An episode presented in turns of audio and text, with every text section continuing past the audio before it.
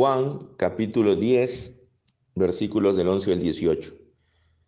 Yo soy el buen pastor, el buen pastor da su vida por las ovejas, pero el que es un asalariado y no un pastor, que no es el dueño de las ovejas, ve venir al lobo, abandona las ovejas y huye.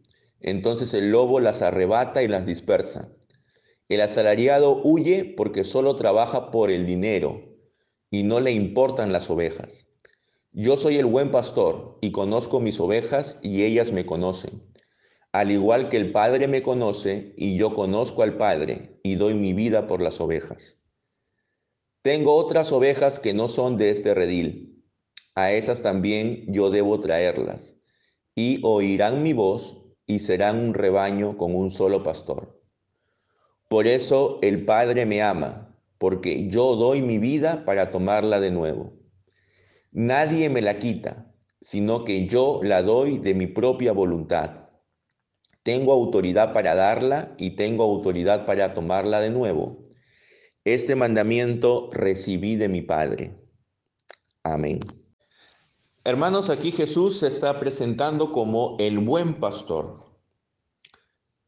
Esto nos hace acordar el Salmo 23, esto también nos hace recordar Isaías capítulo 40, versículo 11, cuando dice, como pastor apacentará su rebaño, en su brazo recogerá sus corderos y en su seno los llevará, guiará con cuidado a las recién paridas.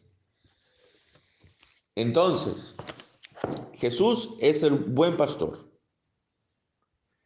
Él se pone a sí mismo como el guardián sobre el rebaño. Para eso tenemos que entender cómo es el pastoreo en Israel. Israel es un país donde hay una serie de ciudades cercanas a la costa del mar Mediterráneo y ingresadas un poco hacia la montaña, pero luego en la parte oriental es un desierto. Es un desierto que se prolonga hasta Irak y Arabia Saudita.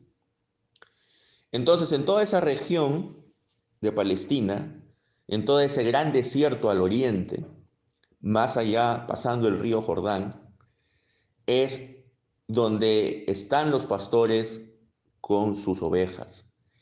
Y este desierto es un lugar peligroso. Peligroso porque habían bandidos que buscaban robar las ovejas. Peligroso porque habían animales salvajes como lobos que pretendían comérselas. Peligroso por la misma geografía del lugar, donde habían precipicios y acantilados de más de 300 metros. Entonces había muchos peligros a los que las ovejas se exponían. Además de esto, como su mismo nombre lo indica, al ser un desierto, solamente había agua suficiente y pastos necesarios de octubre a marzo, que es en la época de lluvias. Pero en el resto del año, el agua era muy escasa, el pasto era muy escaso. Entonces el pastor tenía que conocer muy bien el área para saber dónde había pequeños pocitos de agua donde las ovejas pudieran beber, donde pudieran haber pequeños brotes de pasto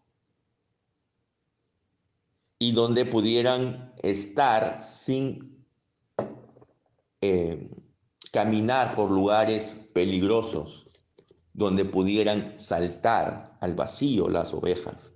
Entonces el pastor era una persona experimentada, que guiaba al redil y que muchas veces su propia vida estaba puesta en peligro por los animales salvajes y por los bandidos. Ante el peligro, ¿qué es lo que hace el pastor? El pastor está allí, no huye. El pastor sigue con su rebaño y se pone como el protector del mismo. Él es el que ahuyenta a las fieras con su callado. Su callado es una vara de madera de un metro y medio aproximadamente, con la cual él ahuyentaba a las fieras. También ahuyentaba a las fieras con las ondas. Vemos en el relato del rey David, quien era pastor, cómo él manejaba tan diestramente la onda que con ella pudo matar al gigante Goliat. Entonces, los pastores hasta el día de hoy en esa zona son expertos en el manejo de la onda. Entonces, de esta manera, el pastor defiende a su rebaño, no huye, no lo expone, no deja que, que una oveja sea comida por el lobo para proteger al resto, sino que protege a todo el rebaño y cuida a cada oveja por igual. Y las cuida porque esas ovejas son suyas. Por el otro lado, tenemos al asalariado. El asalariado es aquel que no se preocupa por las ovejas como el pastor. Es aquel que las abandona en un tiempo de crisis. ¿Y por qué ocurre esto? Porque él no es el dueño de las ovejas, sino él simplemente recibe un pago para cuidarlas de parte del dueño. Pero esas ovejas no son suyas. Por lo tanto, él no va a arriesgar su vida por estas ovejas. Simplemente, si la cosa se pone fea, él se va y busca otro trabajo. Entonces hay una gran diferencia entre el pastor de verdad y el asalariado. Aparentemente, superficialmente, los dos hacen el mismo trabajo, pero el asalariado nunca va a exponerse, nunca va a arriesgar su vida por amor a las ovejas. Él simplemente lo hace porque va a recibir un pago a cambio. En el en el caso del pastor y las ovejas hay una relación mutua de afecto y conocimiento. Las ovejas conocen la voz del pastor y lo siguen. Hay un lazo que los une. Se dice que una vez, justamente en Israel, decomisaron todos los animales de un pueblo cercano a Belén, como un castigo las autoridades israelíes porque había habido protestas de la población en ese lugar. Entonces ellos decomisaron a todos los animales, todos los animales, digamos que sirven como eh, ganado, y entonces se acercó luego una mujer viuda y les dijo a los policías que esos animales eran su único sustento, que su marido había muerto y que por favor se los devolvieran.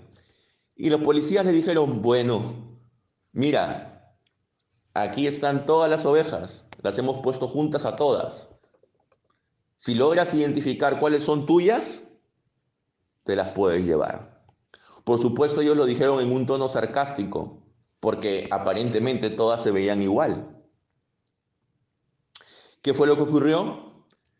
Esta mujer llamó a su hijo, su hijo hizo una flauta de caña y empezó a tocar la flauta. Al sonido de la flauta,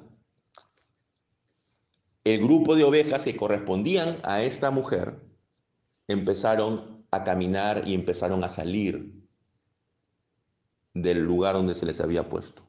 Y solamente las ovejas de la mujer salieron.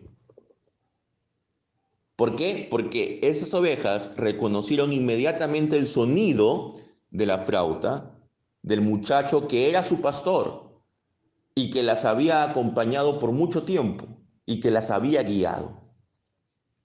Y solo ellas reconocieron el sonido y solo ellas salieron.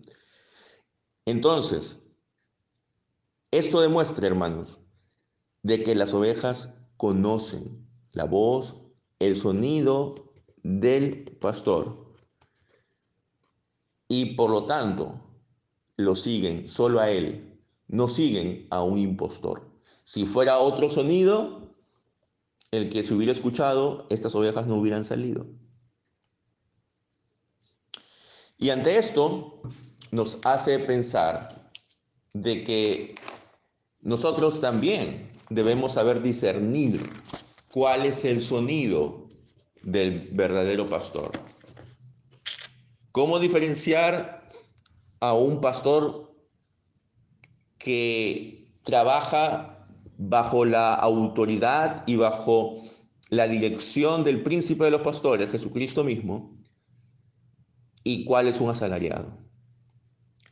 Y la verdad es que tenemos que saber discernir en base a si el mensaje que transmite este hombre, este pastor, está conforme a lo que dice la revelación de Dios. Pero para poder hacer ese discernimiento, las ovejas tienen que ser instruidas en la palabra de Dios para poder discernir al verdadero pastor del asalariado. Entonces, es responsabilidad de las ovejas el instruirse, el capacitarse, el poder ser sensibles a la voz de Dios por medio del pastor. Y el buen pastor, que es Jesucristo, dice que tiene una relación íntima de conocimiento con el Padre. Y él da la vida por las ovejas, como efectivamente la dio. Y no da la vida por cualquier oveja, sino por las ovejas que el Padre le había dado. Son sus ovejas y por eso es de que Él tiene la misión de rescatarlas. También aquí indica que hay ovejas que no son de ese redil, las cuales también oirán su voz y serán un solo rebaño con un solo pastor. Aquí se está refiriendo a aquellas personas que en ese momento no formaban parte del pueblo de Dios, no formaban parte de Israel, pero eran ya sus ovejas porque habían sido escogidas por Dios desde antes de la fundación del mundo y habían sido dadas al Hijo. Entonces, la misión de Él es traerlas y formar un solo rebaño, una sola iglesia, no dos iglesias, una de judíos y otra de, de no judíos, sino una sola iglesia con un solo pastor, que es Él. Ese es el contexto original, hermanos, de este versículo. A veces este versículo es usado por la Iglesia Católica Romana para defender el papado, y dicen, mire, acá dice de que debe haber un solo pastor y un solo rebaño, por lo tanto debe haber una sola iglesia cristiana en el mundo y un solo pastor eh, que gobierne universalmente esa iglesia. Pero esa no es la intención en el contexto original de este versículo. Así que ese tipo de interpretación a conveniencia no es correcta. Lo que es cierto es que hay un solo rebaño. Igualmente como en Efesios 4:4 dice tenemos un solo Señor, una sola fe y un solo bautismo. Y aquí sí debemos ser claros en que lamentablemente hay una gran división en la cristiandad. Lograr una sola iglesia institucionalmente es muy difícil porque hay diferencias doctrinales importantes entre las diferentes confesiones. Hay distintos enfoques interpretativos de muchos puntos de doctrina. Pero esas diferencias podrían agrupar hasta en 10 grandes grupos a la cristiandad. Pero actualmente no son 10 grupos, son cientos de grupos. Porque de cada grupo se subdividen y luego se vuelven a dividir y luego se vuelven a dividir. Y a veces sí por cuestiones completamente secundarias. Y eso es producto del pecado del hombre, del orgullo, de querer ser siempre el que tiene la razón e imponerla sobre los otros. Es un escándalo, hermanos, que en los últimos siglos especialmente nos hayamos dividido tanto como pueblo de Dios. Y debemos procurar y buscar que al menos entre los que tenemos ideas muy similares pueda haber una unidad. Si no es una unidad institucional, al menos una unidad espiritual. Pero si es que continuamos con a veces agendas personales de poder, justamente estamos actuando no como pastores, sino como asalariados. Y no estamos viendo la gran figura del reino de Dios estoy viendo solo por mi pequeña parcela. Y esto nos va a llevar definitivamente a un mayor fraccionamiento. Y esto es un pecado que debemos admitir y del cual debemos arrepentirnos. Por último, aquí Jesús es claro al mencionar de que todo lo que va a ocurrir en los próximos meses, porque ya este es el último discurso de Jesús registrado en el Evangelio de Juan. Luego de eso ya vienen los sucesos que lo van a llevar a su muerte y posterior resurrección. Entonces, todo lo que va a ocurrir pronto está bajo la soberanía de Dios. No es de que el plan de Dios fue estropeado por culpa de los ancianos de Israel, de los escribas y de los sacerdotes. Ya estaba dentro del plan de Dios el que Jesús muriera y muriera de esa forma. Y por supuesto que los agentes humanos tienen una responsabilidad y son culpables dentro de su esfera de responsabilidad. Por ejemplo, en Hechos de los Apóstoles capítulo 4, en el versículo 5 dice, sucedió que al día siguiente se reunieron en Jerusalén sus gobernantes, ancianos y escribas, ¿no? que eran los que interpretaban la ley. Y luego en el versículo 10, eh, los apóstoles Pedro y Juan estaban con ellos y Pedro, lleno del Espíritu Santo, les dijo, ustedes crucificaron a Jesús de Nazaret. Entonces, por supuesto, los líderes religiosos y políticos judíos tienen la responsabilidad principal de la muerte de Jesús de Nazaret. Pero eso no significa de que ellos estropearon el plan de Dios. Porque el plan de Dios era que Jesús muriera desde el principio. Y Jesús lo sabía, por eso de que en el Getsemaní, Él dice, si te place, aparta de mí esta copa, pero que no se haga mi voluntad, sino la tuya. Él sabía que iba a morir de una manera cruel. Y que esa era la forma en que iba a expiar los pecados del pueblo. Entonces, la razón especial por la que el Padre ama al Hijo es por la obediencia del Hijo hasta la muerte. La muerte fue un mandato del Padre. Ningún hombre pudo hacerle daño al Hijo hasta que su hora había llegado. Pero la muerte no sería su final.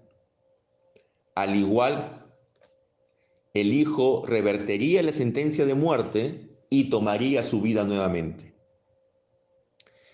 Él puede confiadamente en este versículo 18 predecir su resurrección. Y esto es porque dentro de los planes eternos de Dios ya estaba de que su hijo iba a morir, pero luego iba a resucitar. Y lo que Dios planea, ningún hombre puede estropear, puede eh, derribar. Entonces, hermanos, ¿qué podemos aprender de este texto y aplicar a nuestras vidas? En primer lugar, de que Jesús es el buen pastor y que Él nos ha dado vida a través de su muerte. Así como en la figura del pastor de ovejas que se interpone entre las fieras y su rebaño y protege a su rebaño, así también Él se ha interpuesto entre los poderes malignos y nosotros, poniendo la vida para que nosotros podamos tener vida. Él ha puesto su vida por nosotros, Él ha dado su vida y Él es un modelo para todos los pastores terrenales. Es un modelo para que podamos también asumir los costos que implica el ser pastor. Y esa es la diferencia entre el pastor y el, y el asalariado. El asalariado está buscando solo dónde me pagan más el asalariado no está pensando en el bienestar de las ovejas. El asalariado solamente está pensando en su propio beneficio. No le preocupa si las ovejas están recibiendo un buen pasto, es decir, si están recibiendo una buena enseñanza de la palabra. No le preocupa si, si estas ovejas están creciendo en el conocimiento y en el amor de Dios. Lo que le preocupa es básicamente su sueldo. Y entonces, si él, por aumentar su sueldo, es capaz de enseñar algo que él sabe que no es correcto, lo va a hacer. Porque lo que le preocupa es su bienestar ante todo. Y cuando las cosas se pongan feas, lo que va a hacer es huir, salir, abandonar a ese rebaño aún sabiendo que ese rebaño todavía lo necesita, lo va a abandonar porque pues de repente ya no le pueden dar lo que él requiere y él va a buscar otro rebaño que sí le pueda dar lo que él necesita. Entonces, el asalariado piensa en él. El pastor piensa primero en sus ovejas. Pero para poder discernir quién es un asalariado y quién es un pastor, las ovejas tienen que ser instruidas en la palabra. Y luego que son instruidas, tienen el deber de discernir. Pero si disciernen correctamente a, a, un pastor, deben seguirlo. Y aquí a veces hay un problema de que las ovejas no quieren seguir al pastor, de que las ovejas no quieren ser pastoreadas de que las ovejas quieren a su vez ser pastores y pastoras. Pero debemos entender de que en la iglesia de Cristo, más del 90% de los que conforman la iglesia de Cristo no son pastores, son ovejas. Y no tiene nada de malo ser oveja. Todos somos ovejas y todos hemos nacido como ovejas dentro del rebaño de Dios. Entonces, a su vez también los pastores pueden llegar a ser ovejas, porque ellos pastorean su iglesia local, pero a nivel nacional ellos pueden estar bajo la jurisdicción de otro grupo de pastores. Entonces ellos son ovejas de estos pastores. Entonces, y tampoco tienen por qué sentirse mal un pastor que dice, yo no le rindo cuentas a nadie, yo solo soy mi autoridad ese no es un verdadero pastor. Por eso es que en nuestro sistema de gobierno el pastor no está solo, está acompañado de un equipo, de los ancianos de la iglesia, elegidos por la congregación para que asesoren al pastor, para que ayuden al pastor y para que lo evalúen y de ser necesario lo sancionen. De esta manera se evita que el pastor administre su poder de una manera arbitraria. Pero por otro lado, debemos ser conscientes de que el pastor es quien tiene la voz para que los demás puedan seguirlo. Y si las ovejas no quieren ser pastoreadas por este hombre, entonces ellas deben examinarse por qué. A veces el orgullo nos impide el reconocer a los pastores. El príncipe de los pastores, el pastor de pastores, es Cristo. Y Él nos pastorea a cada uno de nosotros, incluyendo a los pastores terrenales. Pero también Cristo ha puesto pastores terrenales sobre nosotros. Y no debemos despreciarlos. No debemos rebajar su autoridad.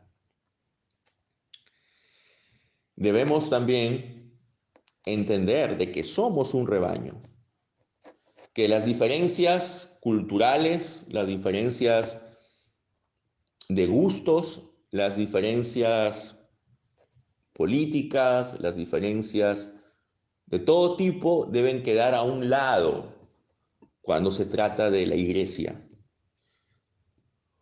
Porque la iglesia no es una asociación más. La iglesia es la expresión visible del reino de Dios, que no está limitado a la iglesia, pero sí la iglesia es la expresión visible de ese reino, de ese reino que vino a instaurar Jesucristo y que nosotros podremos apreciar de manera plena cuando Él venga por segunda vez. Y si creemos esto, entonces nadie puede estar excluido por razones subalternas.